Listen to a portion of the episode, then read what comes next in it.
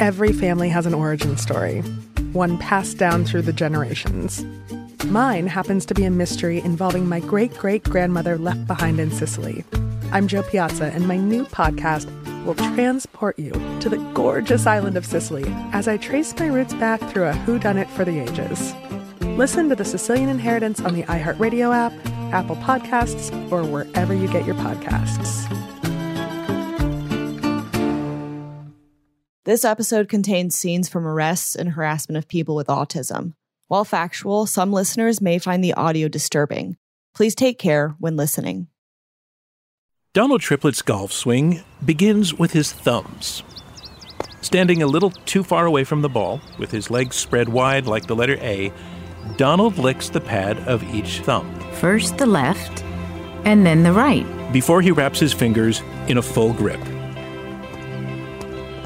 Then he lifts the club over his head as though he's hanging a banner. He holds that pose for a moment, and then he heaves the club head in an arc back to earth until it lands between his feet and stops.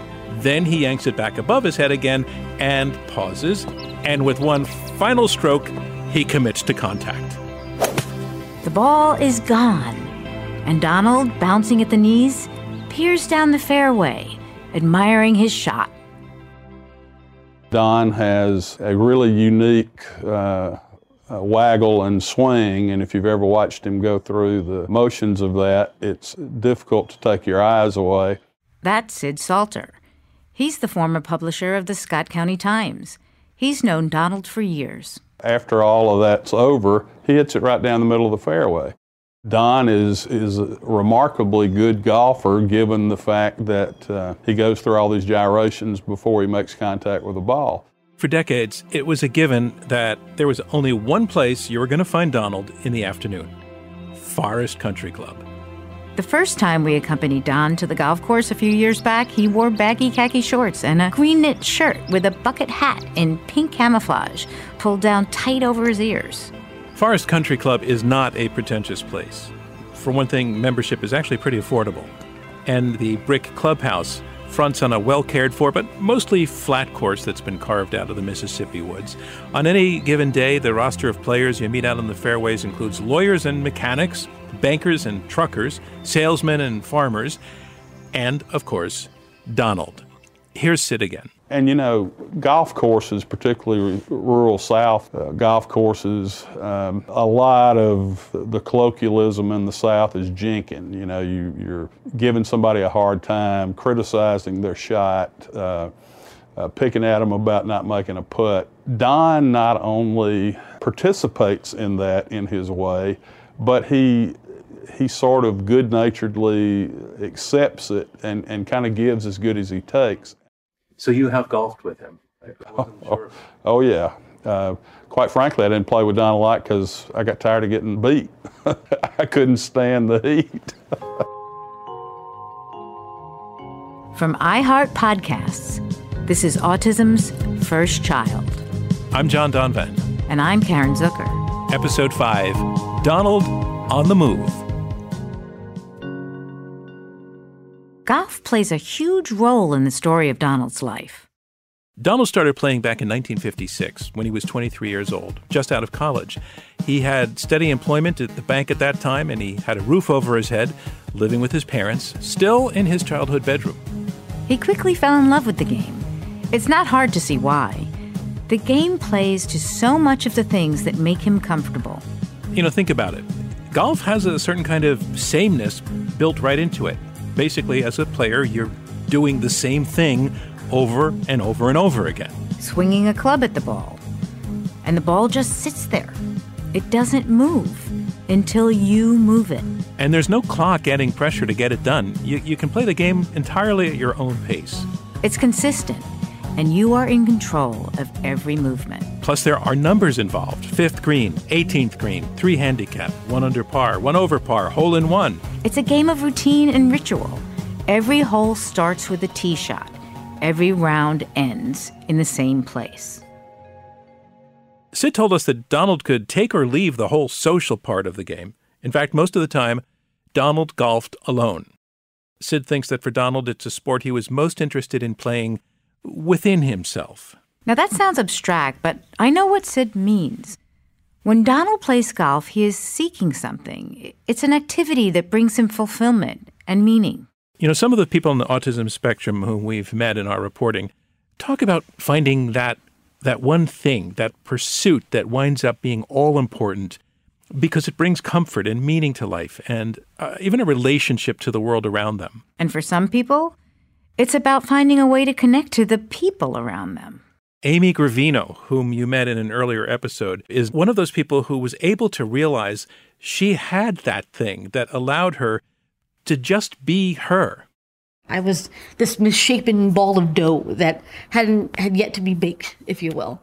Um, and so I, I, I couldn't offer an opinion on myself that didn't come from someone else. The, the, the one outlet I had, I would say, because I did have an outlet. I did, I did have a way that I was able to kind of tap into whoever that Amy Gravino was in there, and that was the writing. And I began writing when I was 10 years old, and it was poetry initially. It was like a, a valve opening up and giving me a way to kind of just let go of, of all the things that I was feeling. It was the one thing that I was good at, apparently. Um, my, you know, my parents would send my poems into the local paper, and it was something that finally I, I could actually be good at. And our brilliant friend John Robison's account of using his intense interests to navigate the world is especially resonant. You really cannot pigeonhole John Robison. So he's designed electronic games for Milton Bradley, and he's also designed guitars for rock stars. He runs a high end car restoration business. He's also an author and a speaker and a neurodiversity scholar. And for a long time, he was an activist who did research and produced reports for big government agencies. Well, for all of my life before I knew about autism, I was keenly aware of my social deficiencies. I knew that I didn't have uh, friends and people didn't want to invite me places or do things with me. John was diagnosed with autism at 40 years old. Um, I just thought that I was like a second rate person. And, um, and I still, uh, I guess it still bothers me um, when I can't get things right. But I have been really lucky in my life because First, when I was, you know, in my early 20s, I was able to engineer um, musical things that would sing for the world. And, and people appreciated those things, and at least the people in the music community would talk to me about the things that I could speak to and the things I could do. And I took up um, fixing cars and people would come to talk to me about the cars. I took up photography, and people would talk about the images, and, and then I began writing about autism, and people talked to me about that. But in every case, the work that I created spoke for me. And, and for me, that's how I have overcome the disability of not being able to figure out what to say. I don't figure it out. Other people say things to me. John grew up in Amherst, Massachusetts. Both of his parents were college professors. The university setting was essential to John being able to find his way. Eventually, John's skills got him noticed by some big time musicians. Well, one of the big things in uh, Amherst every year was a spring concert in a stadium at the University of Massachusetts. And uh, they would um, bring in bands and and so I went down there because I was by that time working with local bands, helping out. I saw these guys backstage that had like amplifiers pulled out of the racks. They were struggling with them. And of course, by then I started to feel like I was confident about knowing about musicians' equipment. And I walked over and I asked what they were doing. And, and the guy says, you know, he's trying to get the amplifiers working. And do I know anything about phase linears? And I, I said, yeah, you know. And I didn't really know much about them, but I was confident.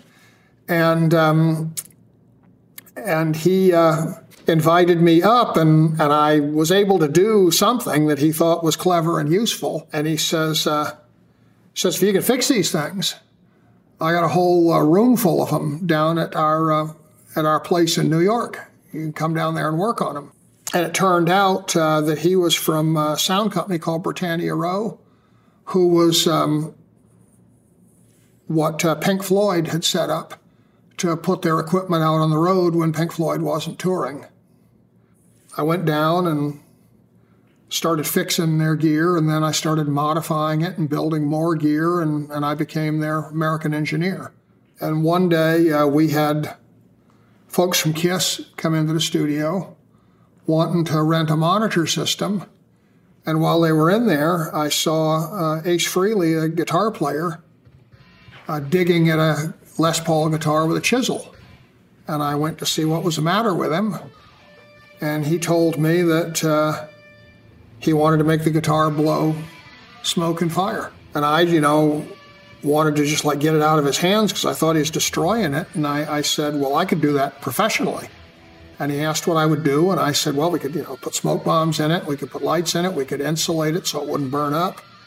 And um, and he had Gibson send me a guitar, and from that beginning, I uh, designed all of the uh, instruments that uh, Ace played that shot fire, shot rockets, lit up, blew up, you know, anything like that. I made them, and I also did uh, uh, work on the amplifiers themselves. John Robison's own intense interest, his work with amplifiers and guitars, got him hired as part of the crew for bands like Kiss. That work got him away from Amherst, and it got him out into the world. I went, uh, I went all over, yeah. Went all over uh, United States. Uh, I went to England, went to Germany, went to Canada. You know, John's story is fantastic, and so is Amy's. They are both success stories. And it's great to hear them telling their stories in their own words. But the spectrum, it's so broad and so complex that almost half the people diagnosed with autism can't tell their own stories. Because literally, they can't speak or communicate their life experiences in ways that most of us are capable of taking in and understanding. It's important to remember that each person on the spectrum also has a story and a way to connect and something to say. Even if it's not completely obvious. Yet sometimes it needs the rest of us to go more than halfway to really understand. Of course, Donald's unique way of connecting to the world around him, the golf and the numbers, it was always pretty easy to see where he was coming from. After the break, Donald learns his own lessons about freedom and takes flight. Literally. Every family has skeletons in their closet. Mine certainly does. Ones that go back a hundred years and reach thousands of miles back to our hometown in Sicily. Ever since I can remember, my relatives told the story of my great great grandmother who was killed by the mafia. I'm Joe Piazza, and in my new podcast, I'm taking on a generational vendetta, visiting the scene of the crime, confronting mafia experts, tracking down Italian officials, and even consulting mediums to set the record straight on my great great grandmother's mysterious disappearance. And in between the fact finding missions, I'll be drinking a lot of wine and eating all of the pasta. Come to Italy with me to solve this hundred year old murder mystery. Listen to The Sicilian Inheritance on the iHeartRadio app, Apple Podcasts, or wherever you get your podcasts. Hello. From Wonder Media Network, I'm Jenny Kaplan, host of Womanica, a daily podcast that introduces you to the fascinating lives of women history has forgotten. This month, we're bringing you the stories of disappearing acts. There's the 17th century fraudster who convinced men she was a German princess, the 1950s folk singer who literally drove off into the sunset and was never heard from again the First Nations activist whose kidnapping and murder ignited decades of discourse about Indigenous women's disappearances. And the young daughter of a Russian czar whose legendary escape led to even more intrigue and speculation. These stories make us consider what it means to disappear and why a woman might even want to make herself scarce. Listen to Womanica on the iHeartRadio app, Apple Podcasts, or wherever you get your podcasts. I'm Hannah Storm, and my podcast, NBA DNA with Hannah Storm, digs deep into the history of professional basketball, along with my own as one of the first female sportscasters. Now let's get you up to speed on what else happened around the NBA today. We talked to all sorts of people I interacted with, from Dr. J to Charles Barkley and recap iconic moments. Yes, he's got it. He, here he comes. Way rock the baby to sleep and slam dunk. As well as some of the wild stories behind the scenes. We were like, what? What are we in for? The scoreboard crashes before we even tip a game off. Today, the NBA is a global sports and entertainment giant. Players are multimillionaires and cultural icons. Iguodala to Curry, back to Iguodala, up for the layup. Oh, blocked by James. LeBron James. And these stories are about how we got here, both on and off the court. And what's next? Listen to NBA DNA with Hannah Storm on the iHeartRadio app, Apple Podcasts, or wherever you get your podcasts. Donald was 27 years old in 1960 when he first learned how to drive a car. His mother, who had been his teacher all his life, taught him how to operate the family's Ford Fairlane, a massive barge of a car. And we've imagined how this might have worked. First, with the engine still off, Mary would have talked Donald through the whole routine, checking the mirrors, where to put his hands on the steering wheel, how to speed up, how to slow down. And then, because Donald is not at all tall, he would have pulled himself forward so that his chin almost touched the steering wheel. It's easy to imagine him tensing up as he put the key into the ignition and brought the car to life. And imagine how this moment must have felt for Mary as Donald turned out of the driveway for the first time. This man sitting next to her once seemed like someone incapable of recognizing danger, but Donald had come so far from the boy she once worried about as being possibly hopelessly insane as she actually once thought, and now the road was his whenever he wanted.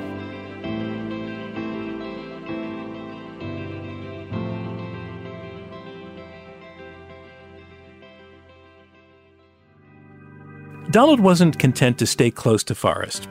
As an adult, Donald packed up and left town on holiday at least a dozen times every year. In those days, it was pretty common for small town newspapers to report when somebody went out of town. Donald would go to, say, Dallas for a few days or New Mexico, and it would make the society page of the Scott County Times. He became known for his travels. Here's his lifelong friend and neighbor, John Rushing.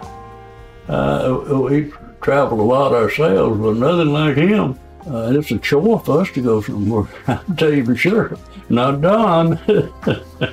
he's uh, he, he's ready to go at a moment's notice. As a rule, whenever he could, Donald kept his trips to six days exactly because he tried to be back in Forest for Sunday Bible study. He always traveled alone.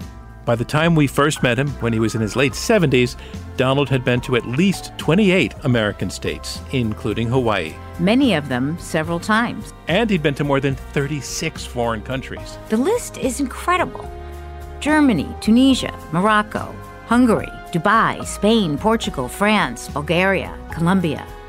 He's taken snapshots of the pyramids in Egypt, the New York City skyline, the Grand Canyon. With your travels, what was the best part about going to Turkey? Oh, I just enjoyed going there and seeing the Turkish belly dancers perform and all that good stuff.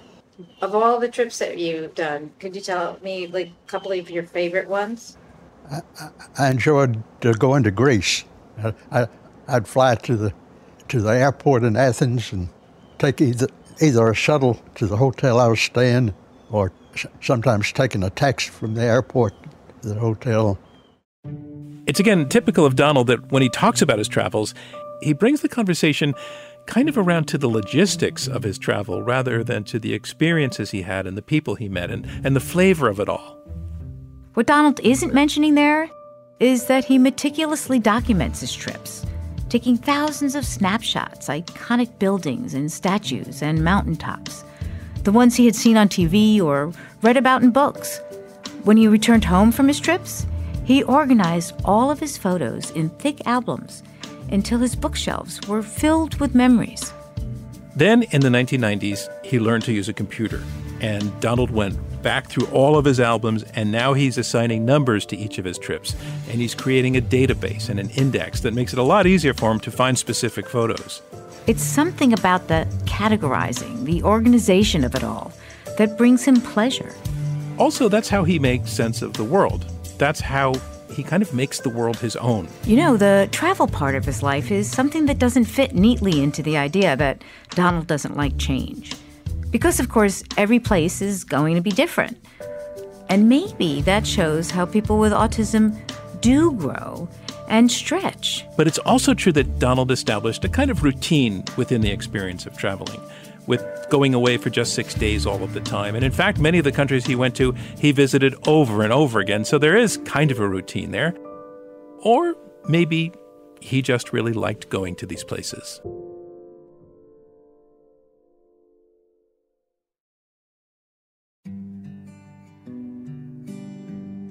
Donald was a world explorer, but he always came home to Forest, where he lived in his parents' house his entire adult life.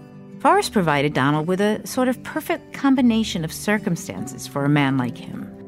Life in a small community afforded predictability, tranquility, and safety. The pace was slow. It was quiet. One day was just like the next. And Donald, by virtue of his wealth and his parents' social standing, found himself in this embracing web of relationships that come along with small town life, where everyone knows more than a little bit about everybody else. Forest just accepted Donald. As Donald's friend Sid Salter says, and I'm paraphrasing a little here, in a small southern town, if you're poor and different, you're just different.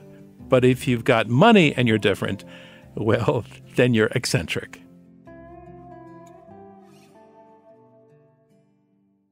the whole discussion begs the question of uh, had Don's family not uh, had the bank, uh, if there had not been the respect for uh, uh, Mr. Beaman Triplett that the community had, um, would Don's life have turned out the same way? If there had not been the network uh, of support, the job at the bank, all of those things, would Don's life have turned out? Would he be able to travel the world alone? Would he be able to uh, function without uh, oversight or a guardian?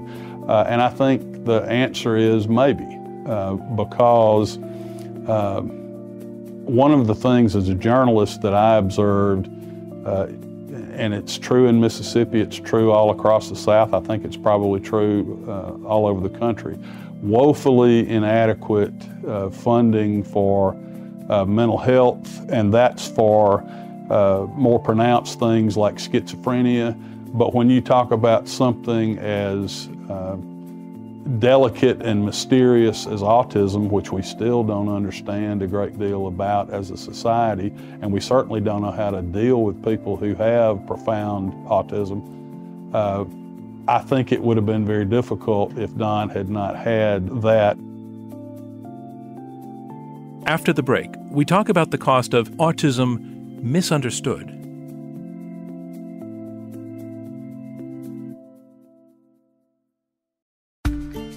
I never thought I'd take my three young kids to Sicily to solve a century old mystery, but that's what I'm doing in my new podcast, The Sicilian Inheritance. Join us as we travel thousands of miles on the beautiful and crazy island of Sicily as I trace my roots back through a mystery for the ages and untangle clues within my family's origin story, which has morphed like a game of telephone through the generations. Was our family matriarch killed in a land deal gone wrong? Or was it by the Sicilian mafia? A lover's quarrel?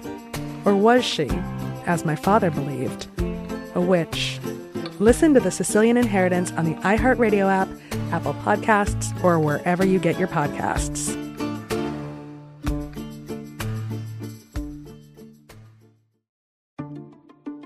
Hello. From Wonder Media Network, I'm Jenny Kaplan, host of Womanica, a daily podcast that introduces you to the fascinating lives of women history has forgotten. This month, we're bringing you the stories of disappearing acts there's the 17th century fraudster who convinced men she was a German princess. The 1950s folk singer who literally drove off into the sunset and was never heard from again.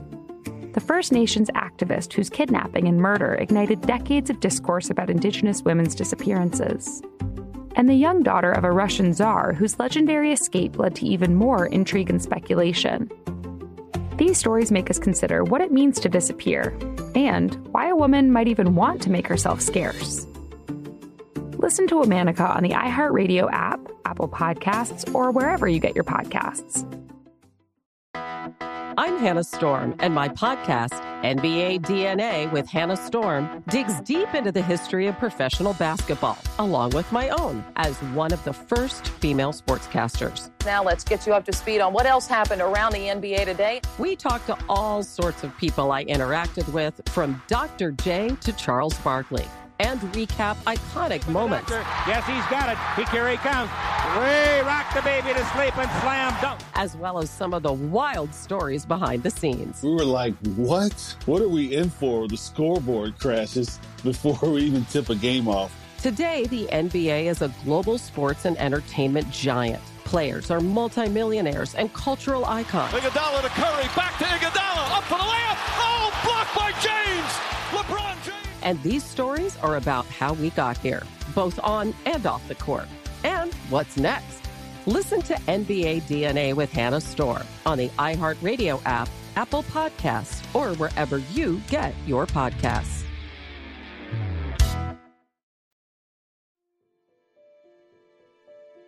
As we piece together Donald Triplett's adult life, we want to take a moment to point out that today, so much of the conversation around autism is focused around young kids, and, and that's progress.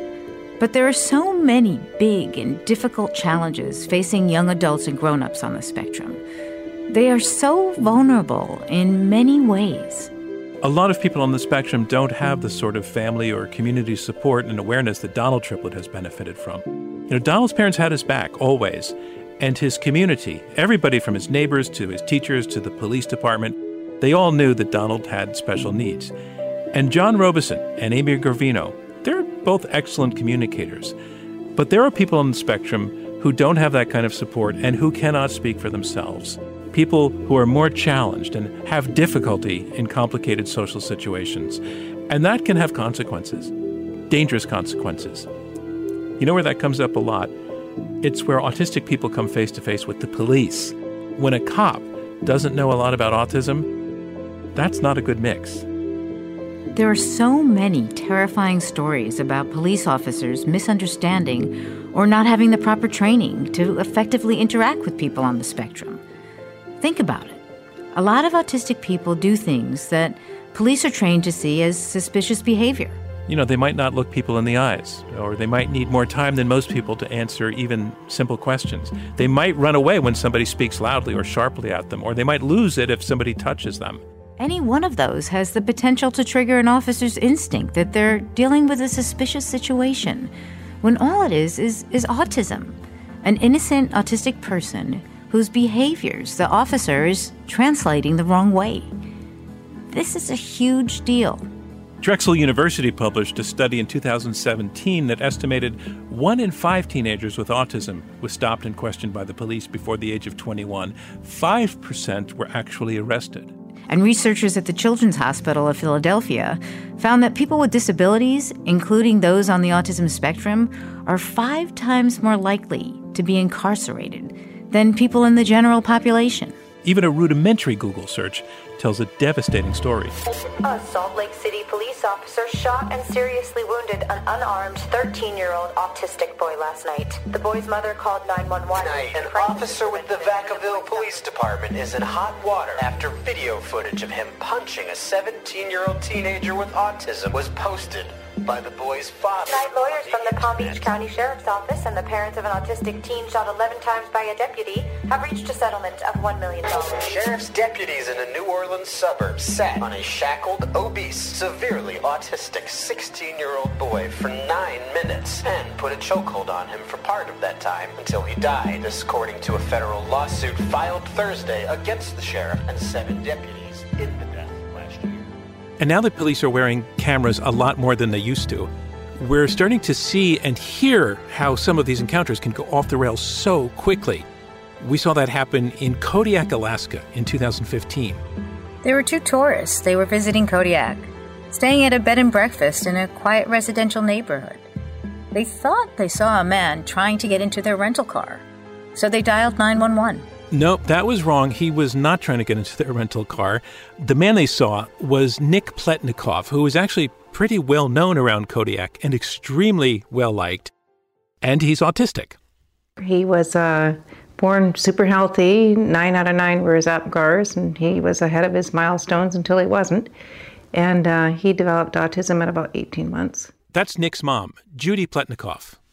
And he's worked awfully hard, harder than harder you could than you can imagine, to um, achieve what he has. And he's productive, and he contributes to the community, and um, pays his taxes. He's just an all-around fine, upstanding citizen. That's for sure. Nick has a business engraving ID tags for dogs. He sorts and transports recycling for a number of different clients. He volunteers at the hospital, also at St. Mary's, which is the school that completely embraced him when he went there as a kid. Now he volunteers there, setting up and breaking down the lunchroom. These were all sorts of small triumphs for Nick. For him, learning new things is hard. He takes a while to process speech. He needs a lot of support day to day. But he was getting more independent all the time. Oh, he's fabulous. We really believed, so he moved into an apartment that's attached to our home after high school. And, and we really believed that he would live independently. And we would eventually leave the house and somebody else, this house where he lives, in the apartment, um, that we would leave this house and somebody else could move in and everything would be just lovely. Um, so, so he was doing fabulously. He could shop for just a small list of items independently and um, check the mail, obviously, and cook himself a light meal and more or less get himself ready in the morning. Need a little help, but um, he was doing really quite well. And just like a lot of autistic people, Nick likes routines. And one of his routines was to head down the street every day to collect the mail from the communal postal point. And another of his things, he would check on the cars parked along his way. His mom says he was making sure all the doors were locked. And one of the cars he stopped at belonged to those two guys from out of town. And they thought maybe he was trying to break in, which he was not. And they thought also that he had been drinking, which he had not been doing. And then everything goes off the rails. They've called 911, and now the police show up and they approach Nick. And Nick doesn't have the skills to explain himself in that moment. He also doesn't make eye contact with the officers. And apparently, all of this comes off to them as suspicious because they put hands on him really quickly and they spin him around so that they can handcuff him. Put your hands behind your back. And Nick, confused by what's happening, all of a sudden is terrified. He starts pleading with the cops. You can hear that on the police camera recording. Hey, can I go home, please? And he's twisting his body as this is all happening. And so, what the cops see is not an autistic guy who is just scared and confused. They see someone not cooperating.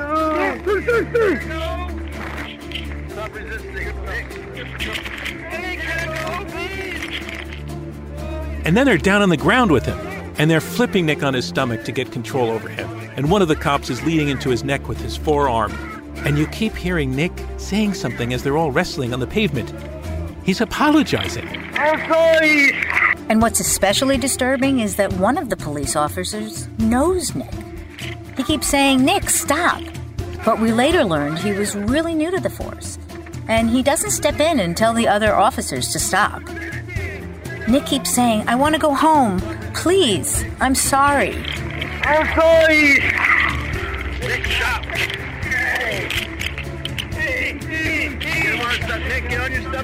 And what happens next is really hard to take. They're holding Nick down. He's terrified. Not calming down, but getting more and more agitated. And one of the officers pulls out his pepper spray, and then he says, Go spray you! And then the cop blasts him in the face with the pepper spray, right in the eyes.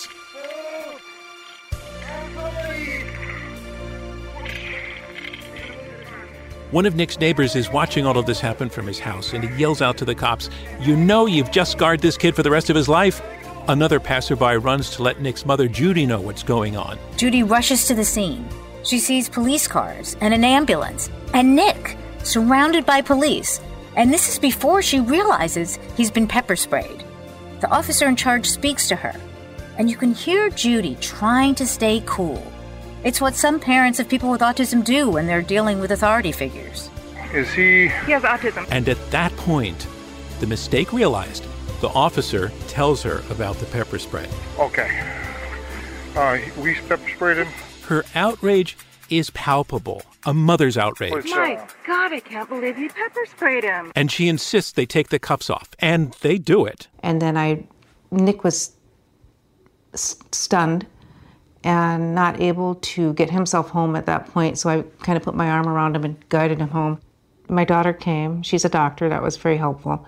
We cataloged his injuries. Um, he had bruises the size of footballs on him. He had a great big kidney punch and scrapes and blackened. I mean, he was beaten. You know, Nick's most serious injuries were invisible, and they're still there. Remember, he had been doing really well, but now his mom says He lost his ability to take care of himself. He didn't brush his own teeth again for seven months. So um, he just lost a lot of skills, and the trauma, the uh, the need for him to protect himself and be safe is what took over his. That's the sympathetic response. That's what took over his brain. I won't soon forget what his psychologist told me. If you've got to protect him, because these re-traumatizations, while they won't kill him, will make his life very difficult. And boy, she was right, because one time he was so bad um, it was so bad. He'd completely lost control. He really thought they were coming to get him again. He, um, and he uh, pulled the doorknobs right off the car trying to get out, trying to get out of my car. And I could barely get him home. And um, he just went so far backward again. So, these kinds of misunderstandings and these kinds of mistakes, the consequences are real and they're lasting. Also, let's be honest that when people of color who have autism get into these situations, the danger for them is likely to get a lot higher a lot faster, especially when they're outside of their own communities where people know them. And there are some deeply ingrained problems to address here. But at least we're seeing that many police forces around the U.S. are trying to do better with the autism piece of it. There are programs now that train police to recognize and understand autism better, and to modify their responses when they encounter autistic people. For starters, understanding that their behaviors do not necessarily warrant suspicion, and to work better to communicate and de escalate the situation. In fact, the Kodiak police did get some training after all of this happened, but it's a problem that it's often only after something bad happens that the corrective steps are being taken. But they are being taken. And we saw the teaching that the police are getting about autism, and it's actually pretty basic. That's why it's also pretty useful. So there is some progress in this area, but there is still a long way to go. There are just so many stories like this. I definitely have that worry about my son Mickey. I can see him innocently stumbling into some interaction with police where they misread him, like, say, his inability to explain why he's in a particular place at a particular time or something like that. And the whole thing going downhill really fast. In fact, there was a time when he was on an airplane and a baby had been crying for hours. And that just hit one of his sensory buttons and he became really agitated. And an agitated person on a plane sets off all kinds of alarms. But in this case, there was a flight attendant who got that Mickey had autism and he helped calm him down. As for Donald, it's another way he was lucky. In a place where everyone knew him, he was, as far as we know, never subjected to that sort of trauma. Another gift of the community that surrounded him in Forest. In 1962, a group of parents in Britain founded what would become the National Autistic Society, the first autism organization in the world. The early 1960s were the beginning of a sea change in autism. Parents became activists and began getting organized. In 1964, a small group of mothers of disabled children begins to campaign for their children's access to public education. In 1969, at the annual meeting of the National Society for Autistic Children, Dr. Leo Kanner gives a speech in which he states declaratively that blaming parents for causing their children's autism is a bogus idea. Which is a huge relief because, really, almost from the beginning of the diagnosis, clinicians and doctors had heaped blame on the parents, especially on mothers. It was the beginning of the end of the refrigerator mother theory. The next decade, the 1970s, is pivotal to the rights of people on the autism spectrum. In 1971, a lawsuit in Pennsylvania demanding access to public education for children with developmental disabilities is successful. Other states follow in rapid succession.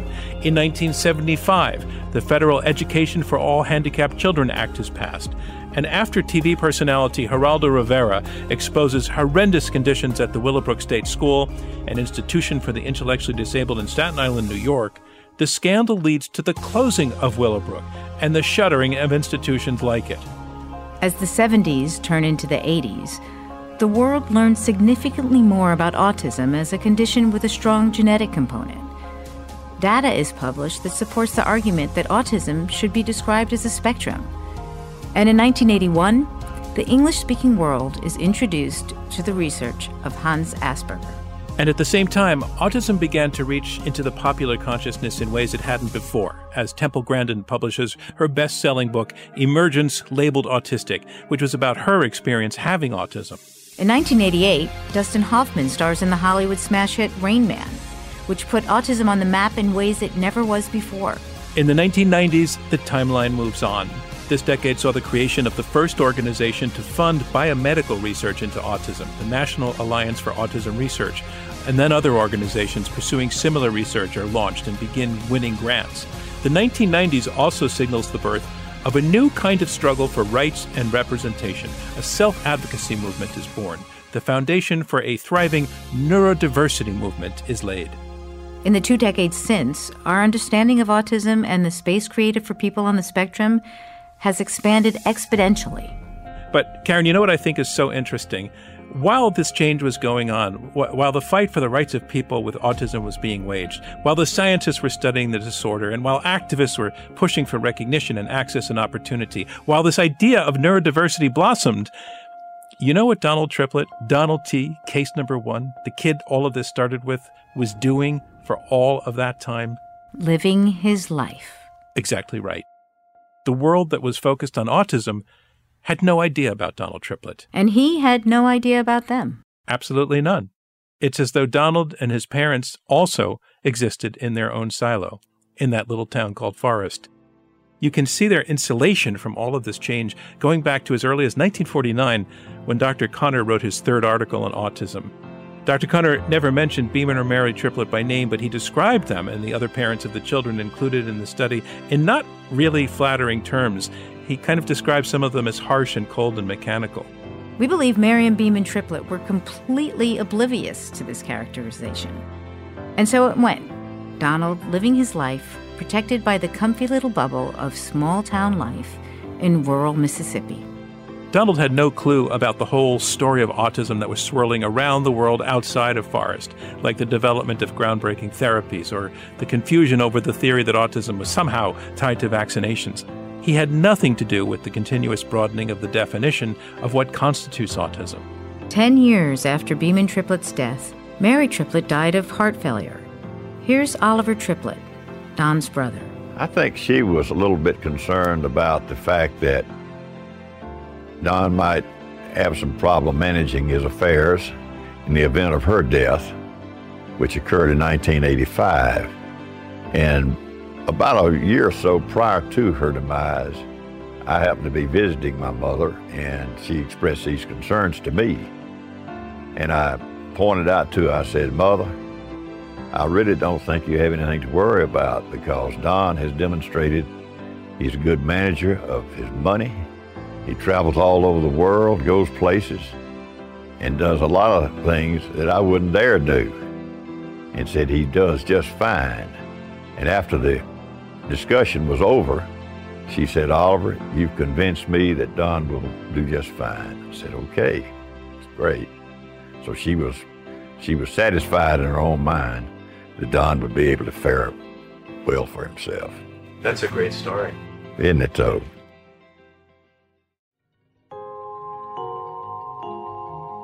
I'm John Donvan. I'm Caren Zucker. Autism's First Child is a production of School of Humans and iHeart Podcasts, and based on our book and documentary film, In a Different Key. Written by Alex French, senior staff writer at iHeart Originals. Story editor is Matt Riddle. The podcast is produced by Alexander Ritchie. Original score composed and mixed by Elise McCoy. Editing and assembly by Kaliche Imoye. Scoring, mixing, and mastering by Dan Marshall.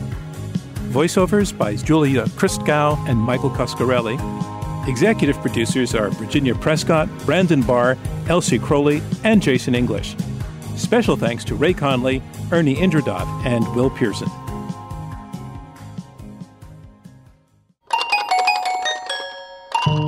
School of Humans.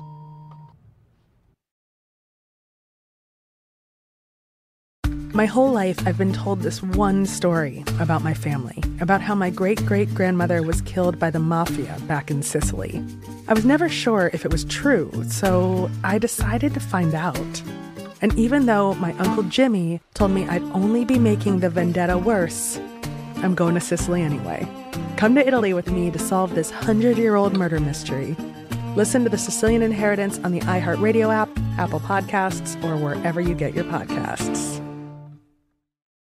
From Wonder Media Network, I'm Jenny Kaplan, host of Womanica, a daily podcast that introduces you to the fascinating lives of women history has forgotten. We've always been intrigued by stories of disappearances, whether it's a fraudster from the 17th century who kept evading the authorities, or a novelist who taunted the Nazis and faked her own death. We all want to know what happened next. To find out, listen to Womanica on the iHeartRadio app, Apple Podcasts, or wherever you get your podcasts.